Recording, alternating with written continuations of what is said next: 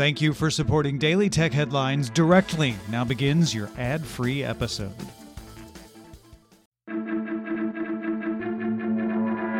These are the Daily Tech headlines for Thursday, December 13th, 2018. I'm Sarah Lane.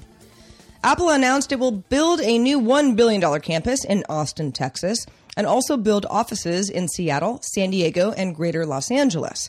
Almost a year ago, Apple said it would look for locations outside of California and Texas.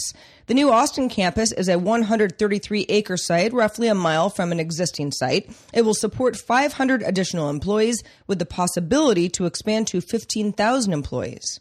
Back in 2015, Amazon removed the Chromecast from its online store, saying that a new rule was only to sell streaming devices that supported Amazon's own Prime Video. Today, Chromecasts are back a year after Amazon announced that it would change course and sell them again. Third gen Chromecast and Chromecast Ultra will sell for $35 and $69 respectively, with Prime shipping discounts available. Stock trading app Robinhood launched zero free checking and savings accounts, claiming more U.S. ATM coverage than the five biggest banks combined. The card is a MasterCard debit card issued through Sutton Bank and starts shipping December 18th. Google Maps will now direct you to nearby Lime scooters or bikes in addition to driving and walking directions in Auckland, Austin, Baltimore, Brisbane, Dallas, Indianapolis, Los Angeles, San Diego, Oakland, San Antonio, San Jose, Scottsdale, and Seattle. A new navigation option will show how long to reach the scooter, plus an estimate for the cost and time of that ride. Once users choose Lime as an option, they'll be redirected into Lime's app. Whole Foods and grocery delivery service Instacart are ending their five year partnership.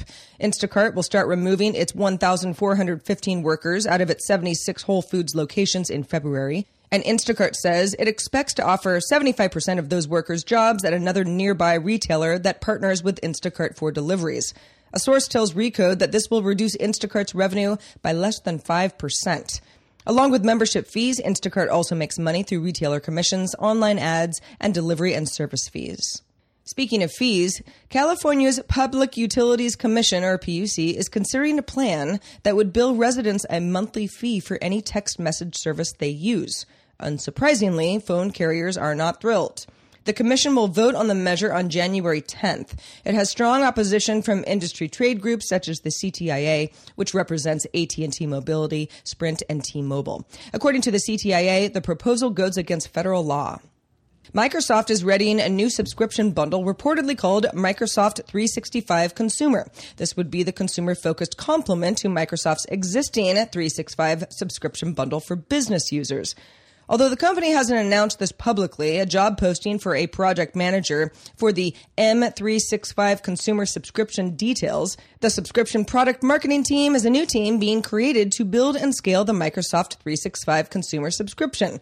The job description says that the product manager for the service will help, quote, identify, build, position, and market a great new Microsoft 365 consumer subscription.